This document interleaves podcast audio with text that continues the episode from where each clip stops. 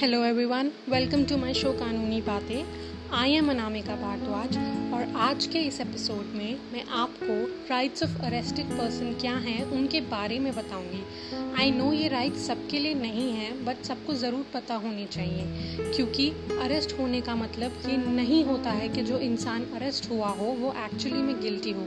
किसी को भी कोर्ट ऑफ़ लॉ में ही गिल्टी प्रूव किया जा सकता है, लेकिन फिर भी पुलिस बहुत केसेस में लोगों को अरेस्ट करती है, क्योंकि कानून कुछ ऐसा है कि सीरियस क्राइम्स के केसेस में अरेस्ट होना ज़रूरी होता है। अगर किसी के खिलाफ कोई सीरियस कंप्लेन हुई हो और कुछ इनिशियल एविडेंस मिला हो उसके खिलाफ, या फिर कभी भी कोई भी इंसान अपने आप को अरेस्ट की सिचुएशन में पाता हो तो वो क्या करे? या आपका कोई जानने वाला ऐसी सिचुएशन में हो तो आपको कौन सी बातों का पता होना चाहिए? तो इसीलिए ये राइट्स ऑफ़ अरेस्टेड पर्सन क्या हैं जानना बहुत ज़रूरी है। So what happens during arrest police का क्या ड्यूटी होती है? आप अपने लिए क्या डिमांड कर सकते हो, क्या नहीं?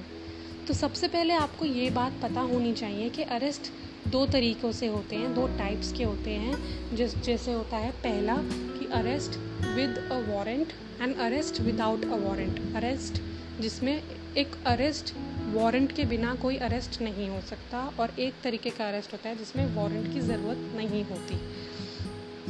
सो ये कैसे अरेस्ट होते हैं? ऐसे केसेस जिनमें वारंट की ज़रूरत नहीं होती है वो होते हैं बहुत सीरियस क्राइम्स सीरियस क्राइम्स जैसे कि मर्डर रेप या फिर आ, कह लीजिए डाउरी डेथ इस ऐसे केसेस ऐसे केसेस में वारंट की ज़रूरत नहीं होती है क्योंकि ये बहुत सीरियस क्राइम्स होते हैं। पुलिस के पास सीधा एफआईआर दर्ज की जा सकती है और पुलिस सीधा इन्वेस्टिगेशन शुरू करके आपको अरेस्ट कर सकती है अगर आपके खिलाफ ऐसी कोई सीरियस क्राइम्स के से रिलेटेड कंप्लेन आई हो। और अरेस्ट विद वारंट ऐसे अरेस्ट होते हैं जिनमें वारंट की सख्त ज़रूरत होती है, जो वो ज़्यादा सीरियस क्राइम्स नहीं होते हैं, जिनमें यूजुअली सज़ा सात साल से कम की होती है। तो वो ऐसे अरेस्ट होते हैं जिसमें वारंट की ज़रूरत पड़ती है, जिसमें आपको, जिसमें पुलिस को मैजिस्ट्रेट के पास जाके परमिशन यानी एक वारंट लेना पड़ता है किसी को भी अरेस्ट करने से पहले।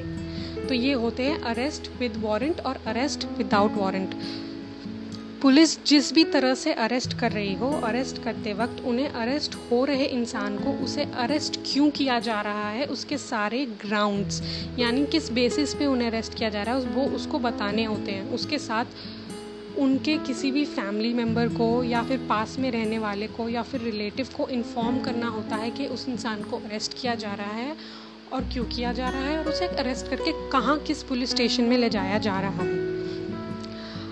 एंड अगर अरेस्ट किसी वुमेन का हो रहा हो तो उसका अरेस्ट होते वक्त वहाँ पर एक वुमेन पुलिस ऑफिसर या वुमेन कांस्टेबल का होना ज़रूरी है। उसके बिना वुमेन का अरेस्ट इलीगल माना जाता है।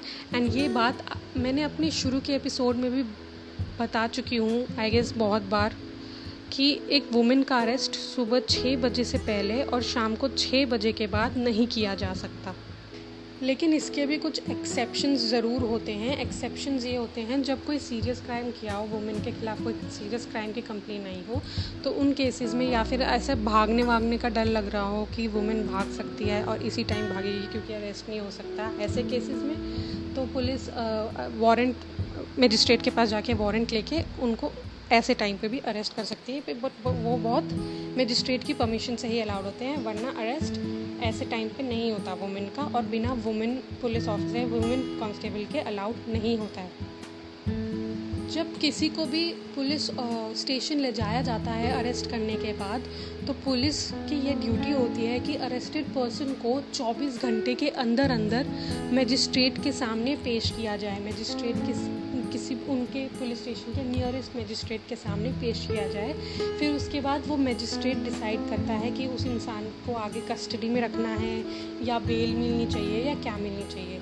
जो भी अरेस्टेड पर्सन होता है, उसको अपने बेल के हक के बारे में पुलिस को भी बताना चाहिए, और उसको मेरे ख्याल से इसलिए मैं ये शो कर रही हूँ कि आपको बताऊँ कि आपको बेल कैसे मिल सकती है। तो जैसे मैंने आपको पहले बताया कि कुछ सीरियस क्राइम्स होते हैं, जिस, जो कि नॉन बेलेबल ऑफेंसेस भी होते हैं और कुछ नॉन सीरियस क्राइम्स होते हैं जिनमें बेल सीधा अगर आप अरेस्ट हुए हो तो पुलिस ही आपको बेल दे दे दे देती है। आपको पुलिस को ही एप्लीकेशन देनी होती है और पुलिस ही आपको बेल दे देती है। अब बेल कैसे मिलती है? आपको एक बेल बॉन्ड भरना पड़ता है और उसके साथ दो श्योरिटीज़ देनी पड़ती है। बेल बॉन्ड का अमाउंट कुछ भी क्राइम के हिसाब से या वो पुलिस वो करके बता सकती है कि कितना बेल बॉन्ड होता है, वो आपको पे करना पड़ता है।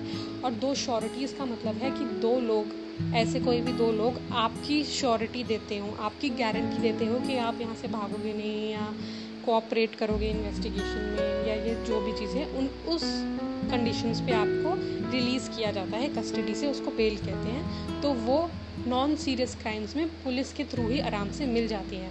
बट जो सीरियस क्राइम्स होते हैं, उसमें बेल सिर्फ़ मैजिस्ट्रेट के थ्रू ही मिल सकती है। आप मैजिस्ट्रेट को एप्लीकेशन लगाते हो और मैजिस्ट्रेट ही डिसाइड करता है कि आपको बेल मिलेगी या नहीं मिलेगी।